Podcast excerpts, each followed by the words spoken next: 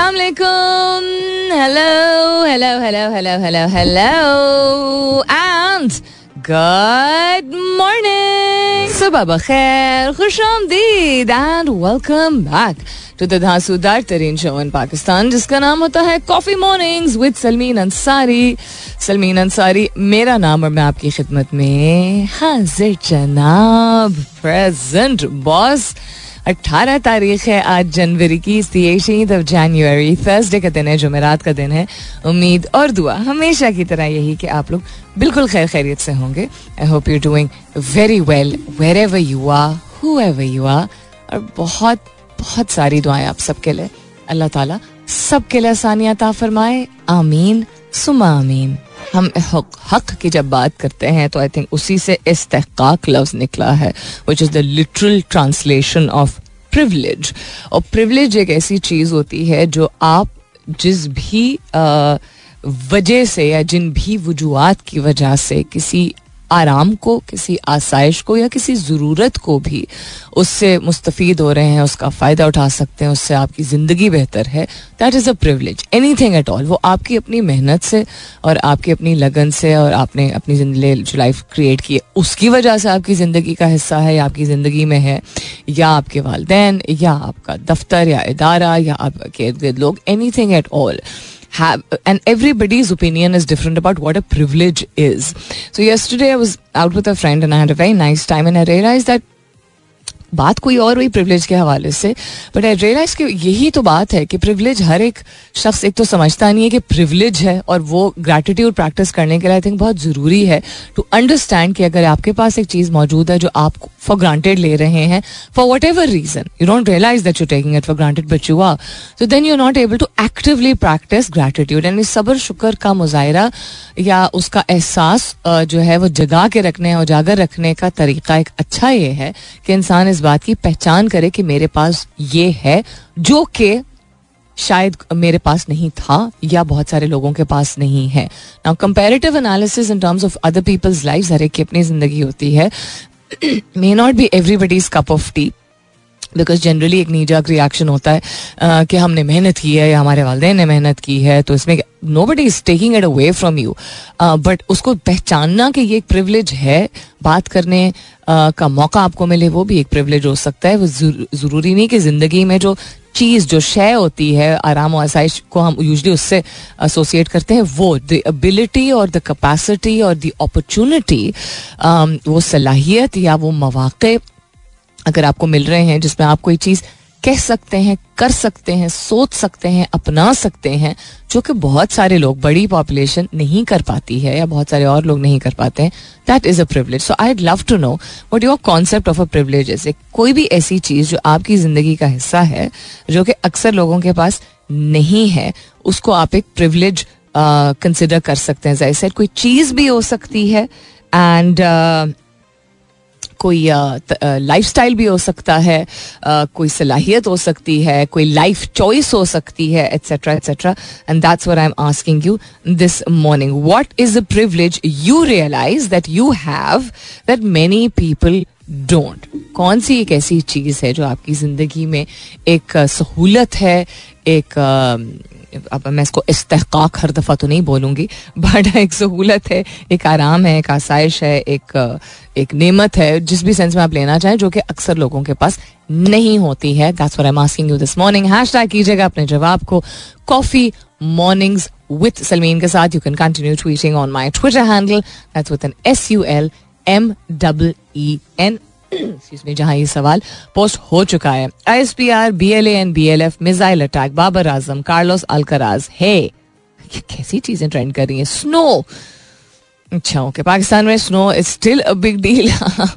Okay, Balakot, Pak army, Saim Ayub, Airbnb, West Indies and Iran. These are all trending on Twitter along with long COVID. Tech space में interesting news है आज एक दो दिन बाद OpenAI के हवाले से, उस पर भी नज़र डालेंगे. आप मैंने जो सवाल पूछा आपके जवाबात की भी मैं मुंतज़र होंगी. और हेल्थ स्पेस के हवाले से देखते हैं कोई इंटरेस्टिंग चीज़ मिलती है तो ज़रूर शेयर करूँगी. अगैन हैशटैग कीजिएगा अपने जवाब को कॉफ़ी मॉर्निंग्स विद सलमीन के साथ. You can continue tweeting on my Twitter handle, that's with N SULMEEN, and that's that's the place only where I'll be reading the questions and that's the place where I get your answers. It's just one good, easy, comfortable platform. सवाल दोहराए देती हूँ, कौन सी एक ऐसी चीज़ है जो आपकी ज़िंदगी का हिस्सा है, जो कि आप समझते हैं कि एक प्रिविलेज है. वो शेयर हो सकती है, वो इंसान हो सकता है, वो कोई रिश्ता हो सकता है, वो कोई मौका हो सकता है, वो कोई कोई लाइफस्टाइल चॉइस हो सकती है. It could be anything at all जो आप समझते हैं कि प्रिविलेज है, जो कि अक्सर लोगों की ज़िंदगी में नहीं होती है. हैशटैग कीजिएगा अपने जवाब को कॉफ़ी मॉर्निंग्स विद सलमीन के साथ. I will be back after this. फिलहाल के लिए good morning Pakistan. One piece of advice that I would like to give female professionals who are listening, या अगर आप if you're a male professional and you have female colleagues or you have females in your house, most people, not all, have at least one female around in their life.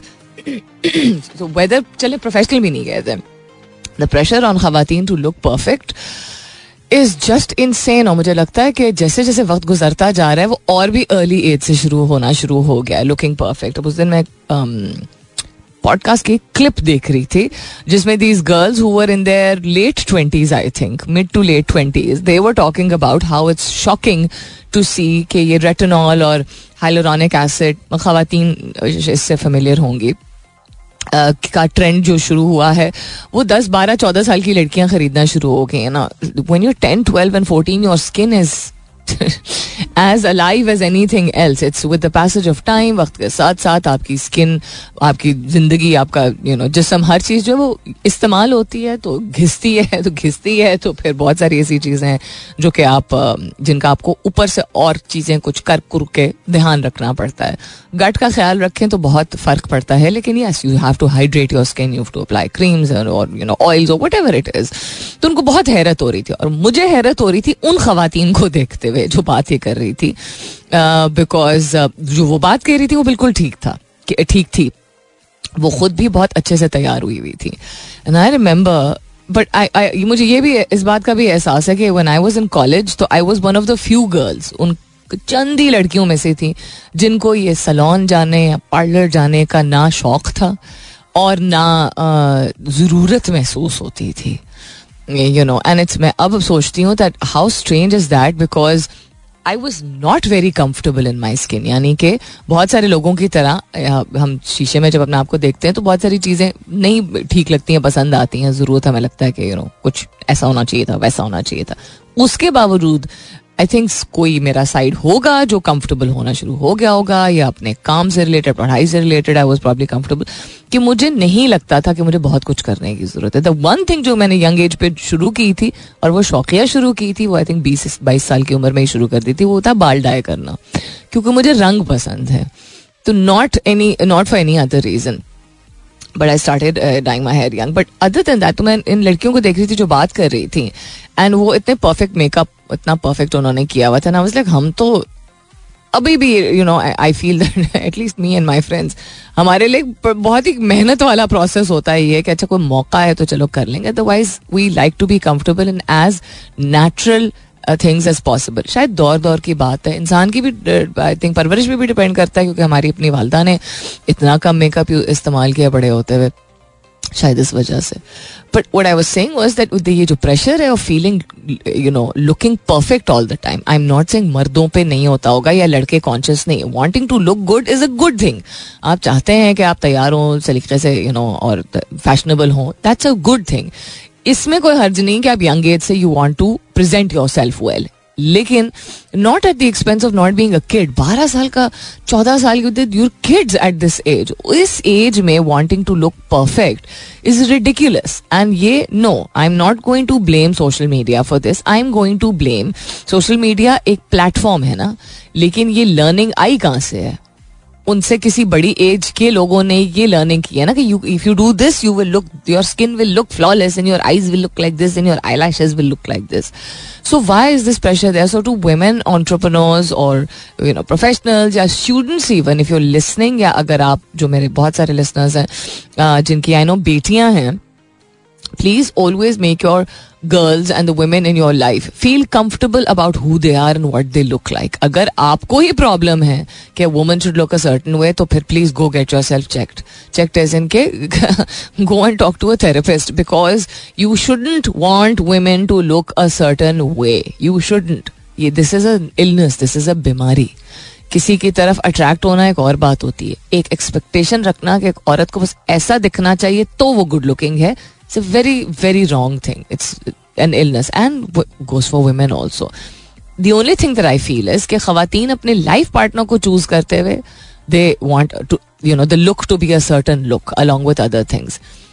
Men generally expect women to look perfect, whether it's their sisters or their daughters or their, you know, wives or their colleagues or the women that they work with or they see in the market, you know, or the women that they enjoy watching in, you know, dramas and movies, etc. A woman has to look a certain way. Why? और कोई कम चीज़ें जो हम संभालते हैं emotionally, socially, you know, in this world which has always been patriarchally driven, it's competitive. So a woman being comfortable in her skin, that support has to come from women also. Women have to support women and men have to support women, please. If you don't think you're a sick man, सब मर्द कहते हैं ना कि not all men are like this. Well, all men want a woman to look good all the time, honestly.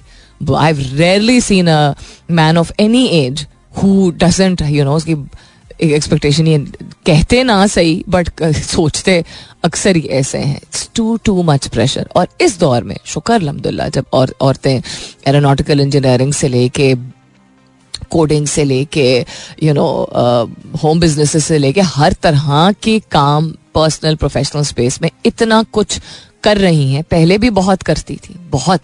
अब का सिर्फ ही मैं इसलिए मैंशन कर रही हूँ बिकॉज एक टाइम था व्हेन आई थिंक, या वक्त भी था मतलब सोचने की भी ऐसी चीज़ों के बारे में, और ज़रूरत भी थी और एक्सपेक्टेशंस भी थी. और ये मैं पाकिस्तान की सिर्फ बात नहीं है, आप रोमन एम्पायर देख लें, आप ब्रिटिश एम्पायर देख रहे हैं. Women used to wear certain things that they had to look perfect and the waist had to look 12 inch and वो कॉर्सेट पहन के और सांस नहीं आ रही है और इतना बड़ा विग पहना हुआ है. And if you seen Bridgerton then you will understand what I am talking about. It's all very real जिस तरह की एक्सपेक्टेशन थी. तो this starting at the age of 10, 12, 14 is ridiculous. तो अगर आपको भी लग रहा है कि आपकी बेटी खास तौर पे अगर है या यंग स्टूडेंट्स हैं आपके इर्द गिर्द जो कि कॉम्प्लेक्स फील कर रहे हैं, इनसिक्योर फील कर रहे हैं, it is because the environment has always been such that a woman has to look perfect. पहले होता था दैट अ गर्ल और a woman in her 20s or 30s would be more conscious, you know, but now girls in their teenage are feeling so conscious. No, their talent and their skill,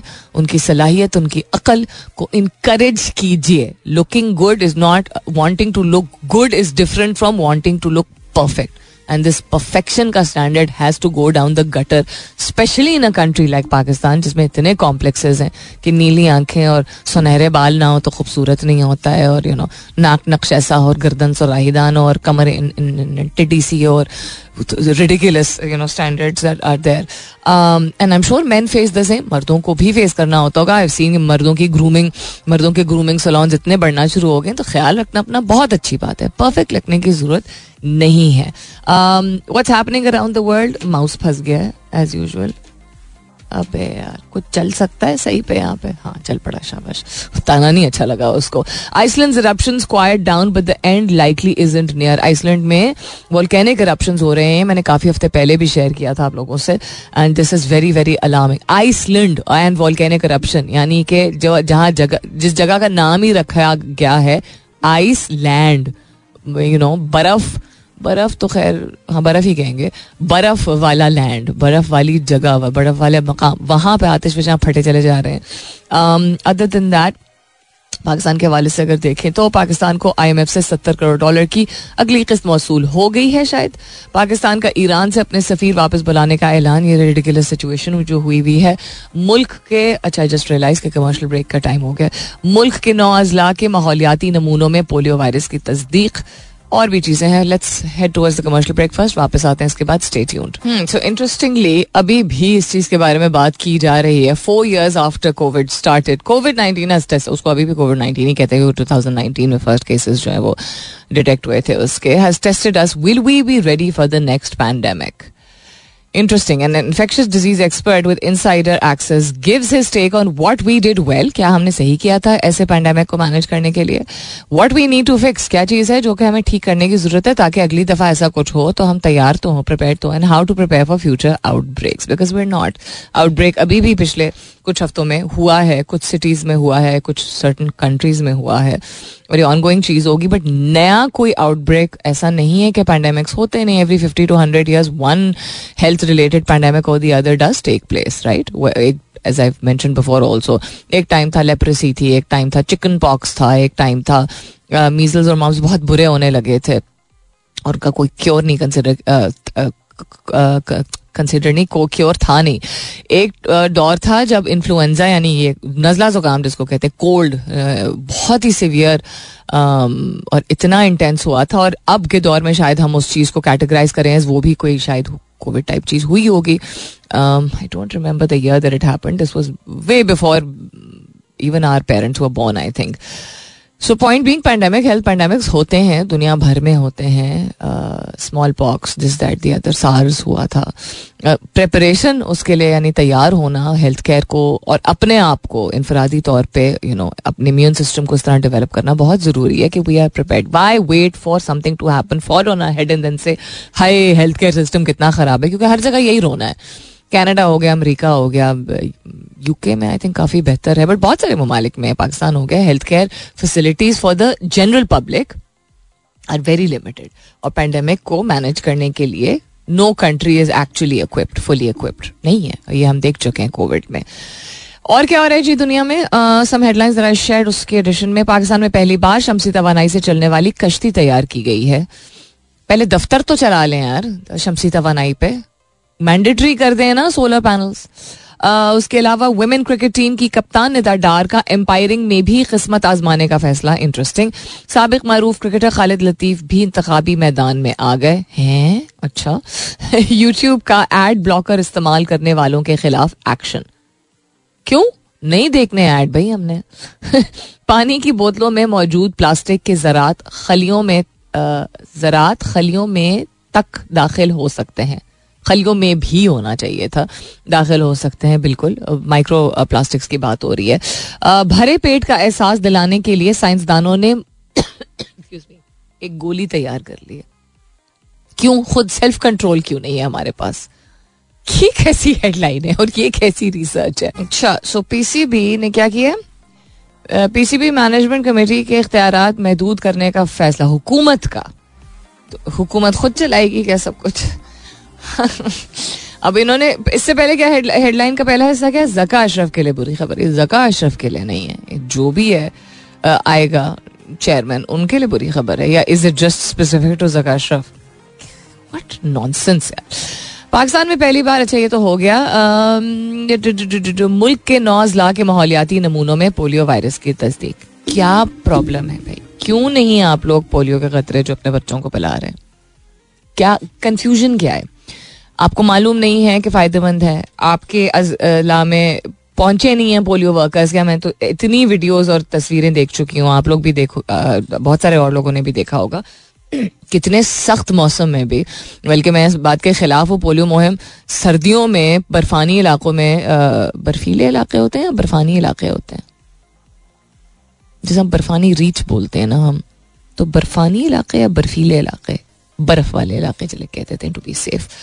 वहाँ पे खवातीन और मर्द दोनों 3-3 foot snow में जा रहे हैं बेचारे के दूर दराज जो छोटी पॉपुलेशन वाले कम आबादी वाले इलाके होते हैं, वहाँ चूँकि वैसे भी हेल्थ क्लिनिक्स वगैरह मौजूद नहीं होते, वहाँ भी जा रहे हैं. जो कि मैं personally I am not in favour of this. I think जब बर्फ, ये जो सर्दियों में पोलियो मुहिम को मैनेज करने का बेहतर तरीका होना चाहिए. एनी हाउ, इतनी मेहनत करते हैं, घर घर जाते हैं, लोग पिलाने को तैयार नहीं. ये भी होता है, मुझे लगता है कि मिस आउट हो जाता है, या कभी कभी मुझे लगता है बच्चे छुपा देते हैं अपने. अब वो इस डर की वजह से कि इसका कोई एडवर्स इफेक्ट ना हो, या इस वजह से कि उन्होंने रजिस्टर नहीं कराया बच्चों को. I don't know what to say, but it is just really really heart wrenching. दुनिया में एक वाहिद मुल्क का कॉन्स्टेंटली एक वायरस की तस्दीक हो रही है बच्चों में, क्योंकि लोग कतरे नहीं पिला रहे जो मुफ्त आपके बच्चों को पिलाए जा रहे हैं. क्या प्रॉब्लम क्या है यार? मुफ्ती पिलाए जाते हैं ना. OpenAI to launch what? OpenAI is going to launch this anti-disinformation tools for 2024 elections. This should be very interesting. इस पर नजर डालेंगे लेकिन 10 बजे के बाद. Coming up is the top of the hour. मुलाकात होती है 10 बजे के बाद. सवाल आज का दोहराई देती हूँ. ऐसी privilege, ऐसी सहूलत, नेमत, आसाइश, जो भी आप कहना चाहें, जो आपको एहसास है कि आपके पास है, जो कि बहुत सारे लोगों के पास नहीं होती, वो क्या है? प्रिविलेज एक इंसान भी हो सकता है, कोई रिश्ता भी हो सकता है, कोई शय भी हो सकती है, कोई लाइफस्टाइल भी हो सकता है, कोई मौका भी हो सकता है जिसको आपको कुछ करने का मिलता है मौका.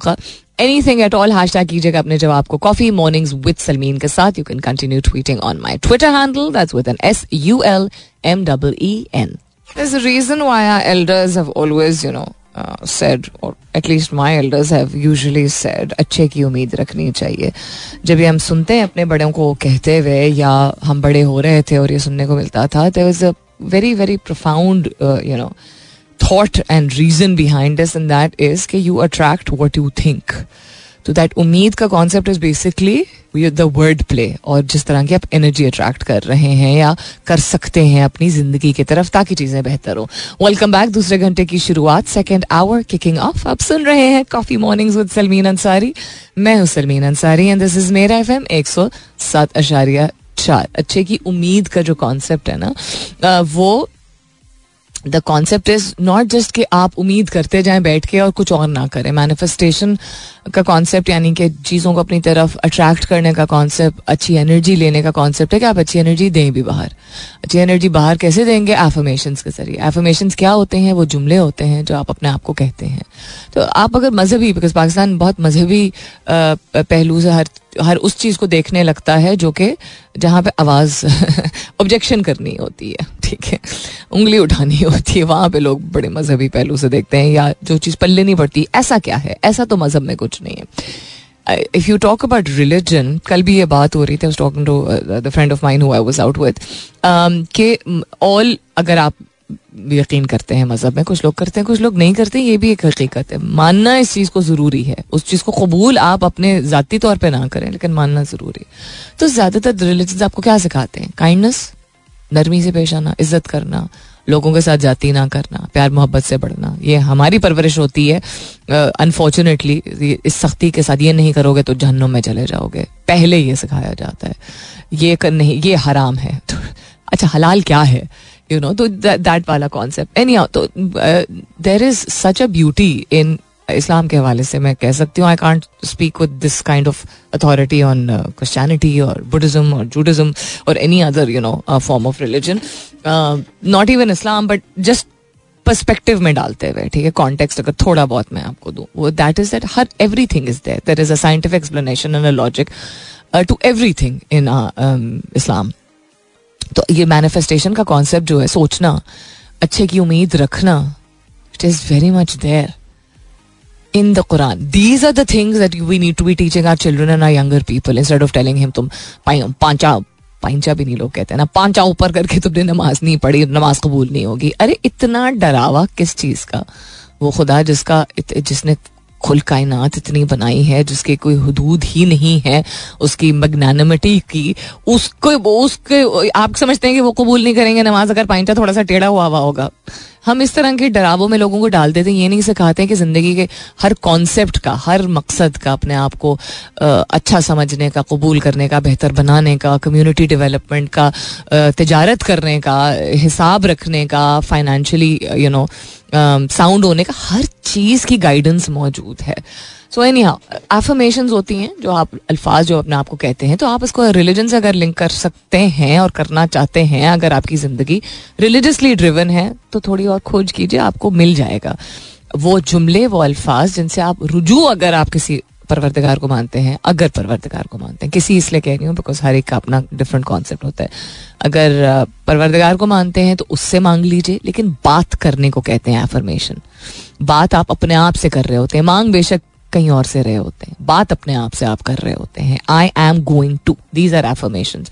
Affirmations lead to manifestations. Manifestation क्या होता है? ये जब आप बात करते हैं तो उस चीज़ को महसूस कर रहे होते हैं. जब वो चीज़ एक जज्बे का, इमोशन का फॉर्म ले लेती है, उसको मैनिफेस्टेशन कहते हैं. I am going to make my own house, I am going to be successful, I am going to make sure कि मेरी जो मेंटल हेल्थ कंडीशन है मैं उससे रिकवर करूँ. कोई भी ऐसी चीज़ है, एफर्मेशन आप रोज़ कहेंगे, लिख के या कह के, तो मैनिफेस्ट करेंगे उस एनर्जी को मैनिफेस्ट करेंगे तो आगे बेहतर कुछ कर पाएंगे आप. प्रिविलेज की बात हो रही है आज. The question that I am asking you this morning is related to privilege कि ऐसी कोई चीज़ जिसको आप जिससे महसूस होते हैं वो आपको आराम या आसाइश पहुंचाती है, आपकी ज़िंदगी में वो कॉन्सेप्ट मौजूद है. एज आई सेड, लोग उमूमन शय के सेंस में प्रिविलेज कहते हैं. प्रिविलेज सिर्फ शय नहीं होती, हर एक के लिए डिफरेंट होता है. द फैक्ट कि आप किसी के लिए शायद उसके वालिदैन के साथ बहुत अच्छा रिश्ता है और उसके पास वो प्रिविलेज है, ठीक है. वो हर एक के पास ये प्रिविलेज नहीं होती है. अच्छा रिश्ता मीनिंग करीबी रिश्ता. कुछ लोगों के फैमिलीज़ में बहुत फासला रखा जाता है वालिदैन और बच्चों के दरमियान, जानबूझ के या बस तरीक़ेकार ही ऐसा रहा है. I was looking at the video, क्या नाम है उनका, रणबीर कपूर की अम्मी का, नीतू कपूर. तो उन्होंने बहुत ओपनली बताया था दैट शी, अभी एक रीसेंट इंटरव्यू में, that she had her husband was strict. तो वो बहुत ज़्यादा अपने यंग एज में उनकी शादी हो गई थी, जिसको पार्टी करना कहते हैं, बहुत ज़्यादा एंजॉय करना खुल के, वो नहीं कर, क्योंकि उनके अम्मी भी स्ट्रिक्ट थी और हस्बैंड भी स्ट्रिक्ट थे. एंड प्लस उन्होंने ये भी मेंशन किया कि उनके हस्बैंड बहुत वैसे लविंग इंसान थे लेकिन फासला रखते थे अपने दोनों बच्चों से. So she spoke about it and it made me realise कि एक प्रिविलेज है, हर एक के पास नहीं होती. अगर आप अपने वालिदैन से बात कर सकते हैं तो ये एक प्रिविलेज है. तो किसी के लिए ये होगा, किसी के लिए ये होगा कि वो खामोशी में खाना खा सकता है जो कि वो खाना चाहता है. कुछ लोग नहीं कंपनी में बैठना चाहते हैं. तो एनीथिंग इज अ प्रिविलेज, हर एक के लिए डिफरेंट है. And that's why I am asking you this morning. इतने कोई प्यारे जवाब आए हैं.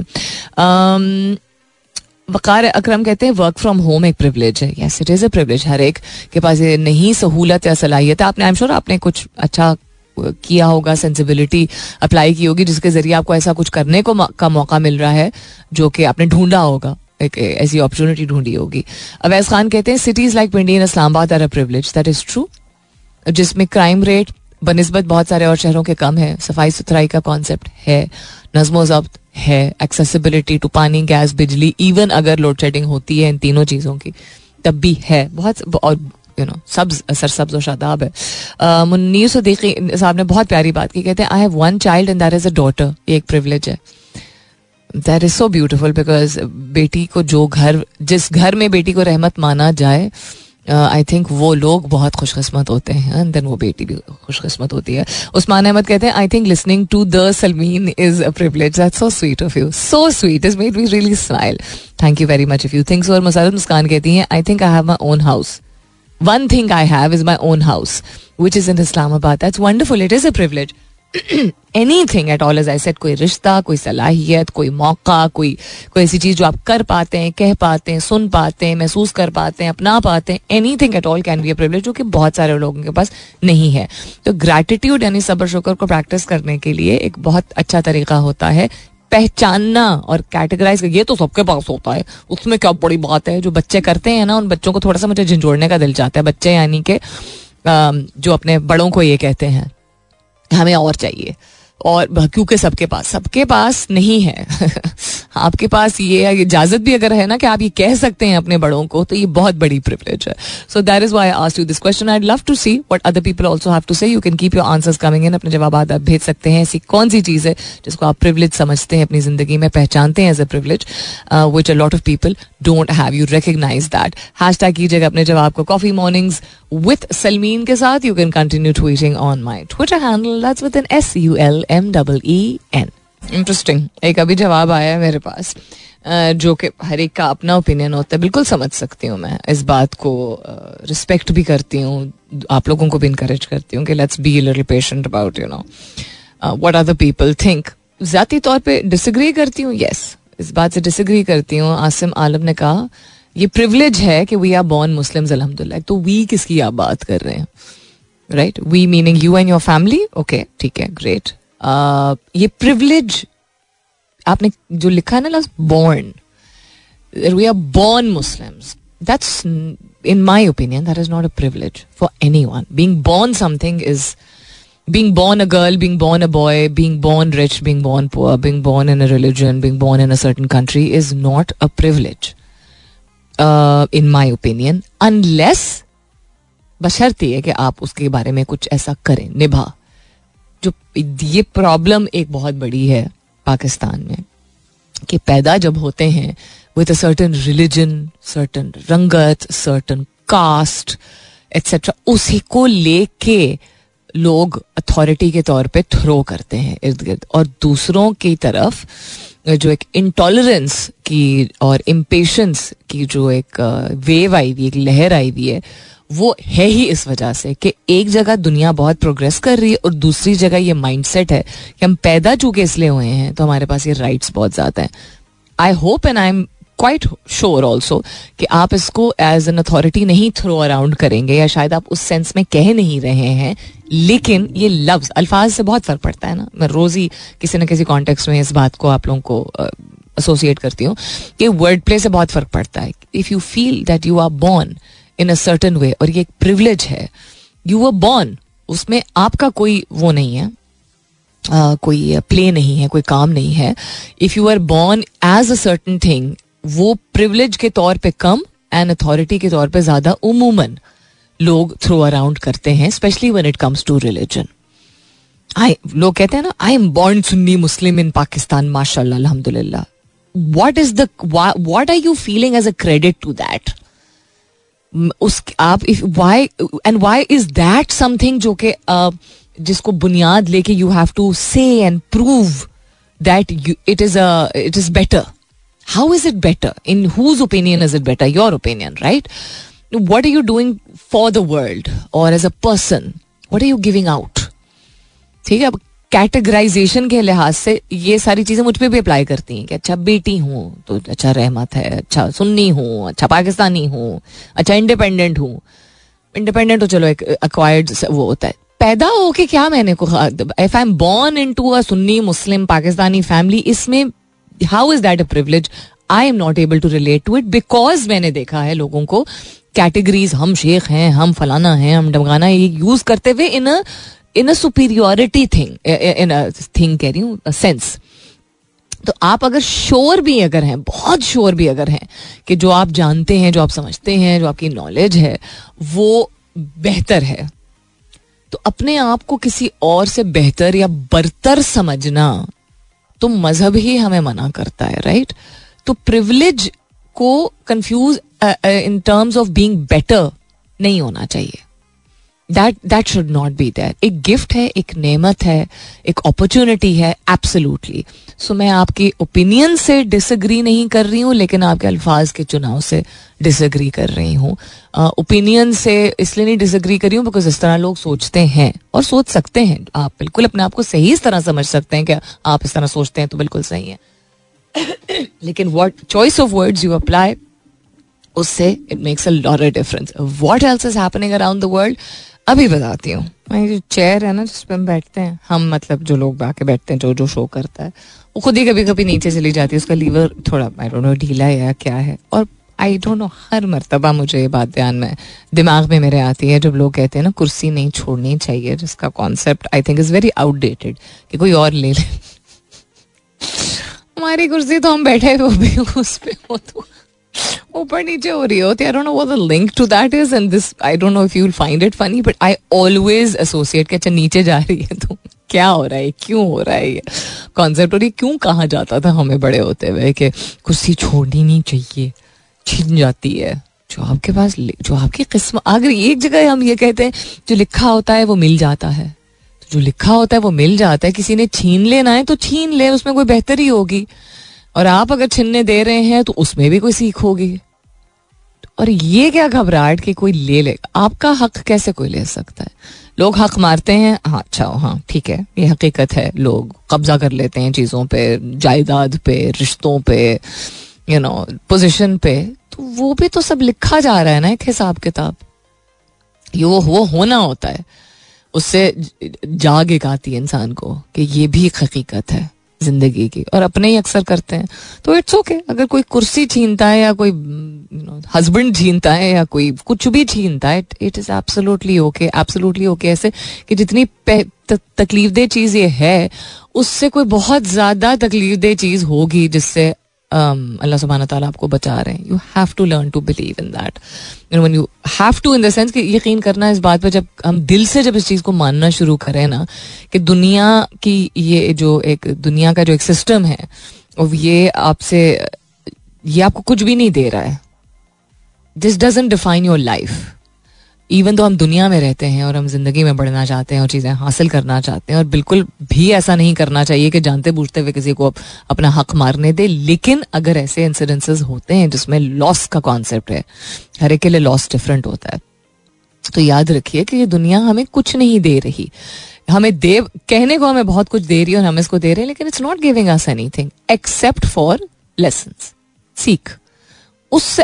आपने अगर आपको चीज़ के जाने पे या ओहदे पे जाने पे अगर आपको अफसोस है, लेकिन आप और उस अफसोस में आप इतने घिर गए हैं कि आप उस सीख जो लेसन जो आप उससे मिल रहा है उसकी तरफ तवज्जो नहीं दे पा रहे, तो then you are at a loss.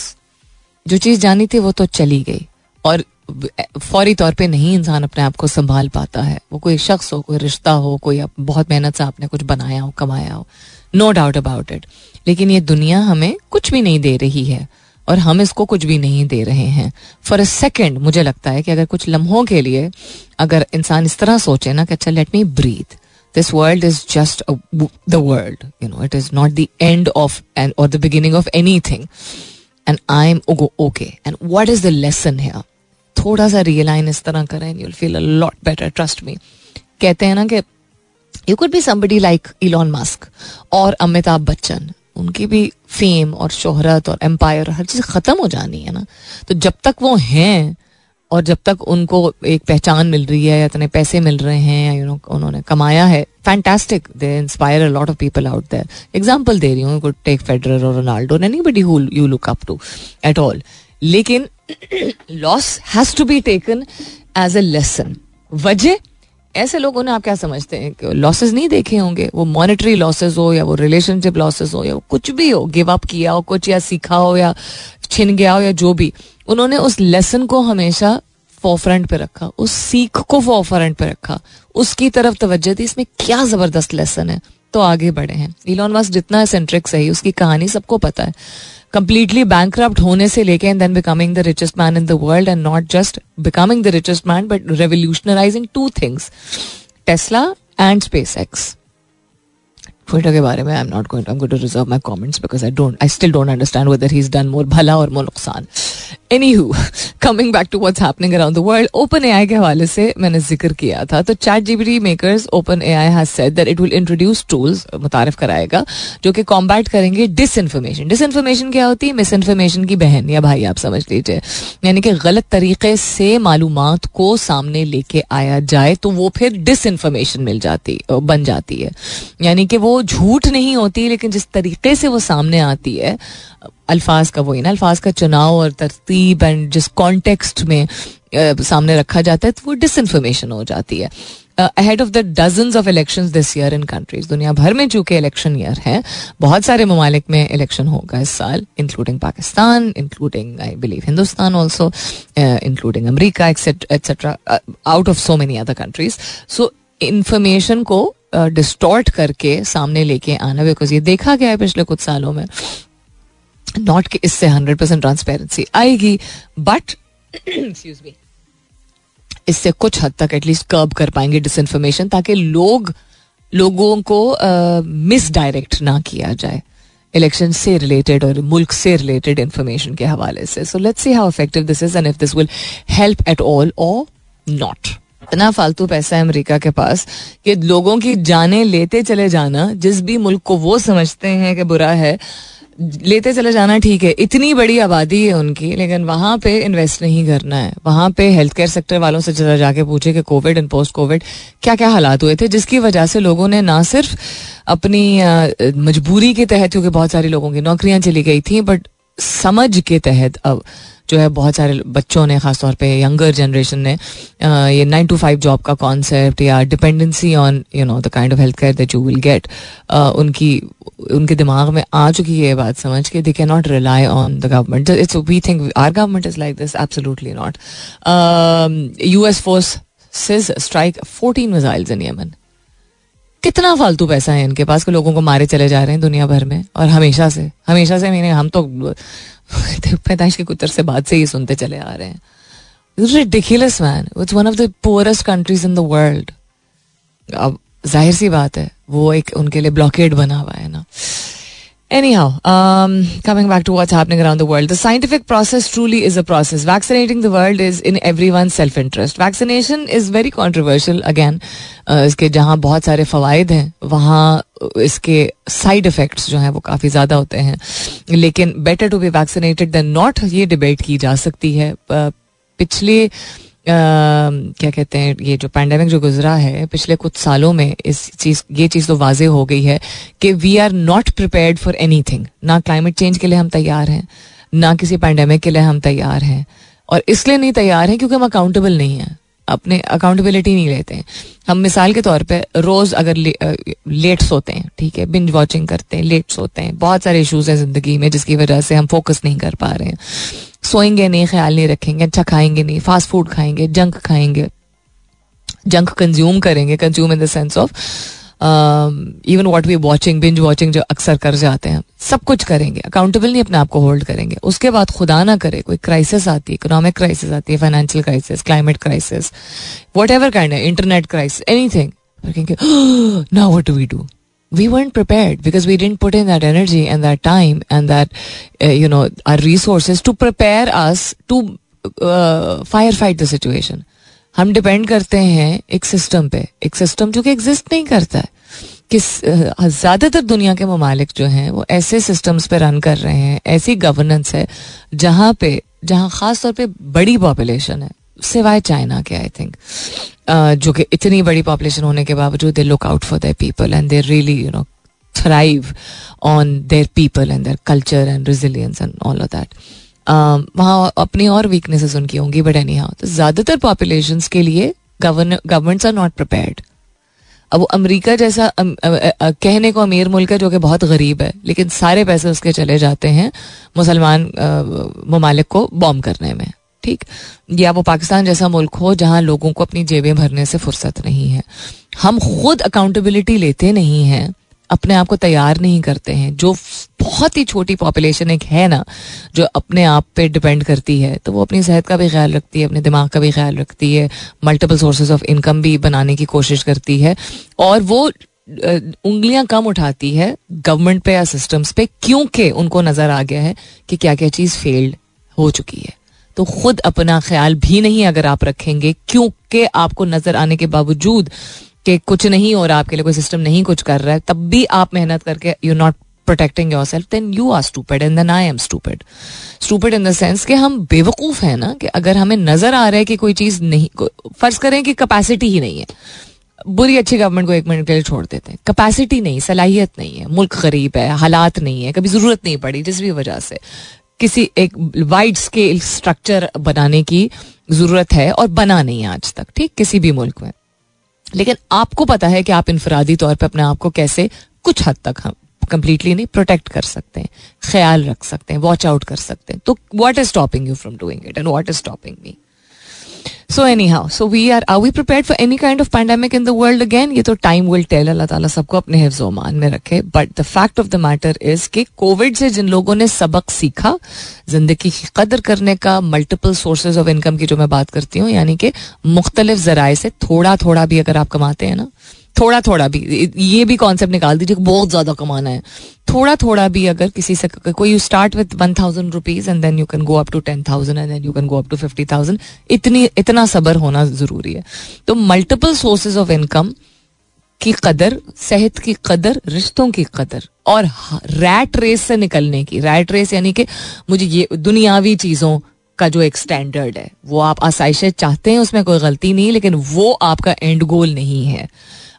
जिन लोगों ने कोविड के बाद ऐसी चीज़ें सीखी हैं कि नौकरी के ऊपर कम्प्लीटली भरोसा नहीं किया जा सकता किसी भी किस्म की, और एक ज़रिया आमदनी होगी तो गुजारा नहीं होगा, और सेहत का ख्याल रोज़ाना नहीं रखेंगे तो कुछ नहीं हमारा बन सकता. जिन लोगों ने, मैंने और आपने होपफुली किया है, और भी बहुत सारे लोगों ने किया होगा, कदर की, वो आगे इस कड़वी दुनिया में भी बढ़ पा रहे हैं. जिन्होंने नहीं की वो शायद स्ट्रगल ज़्यादा कर रहे हैं. अपना बहुत सारा ख्याल रखिएगा. इंशाल्लाह सब खैर खैरियत रही तो कल सुबह 9 बजे मेरी आपकी ज़रूर होगी मुलाकात. तब तक के लिए this is me Salmeen Ansari signing off and saying thank you for being with me. I love you all and sayonara.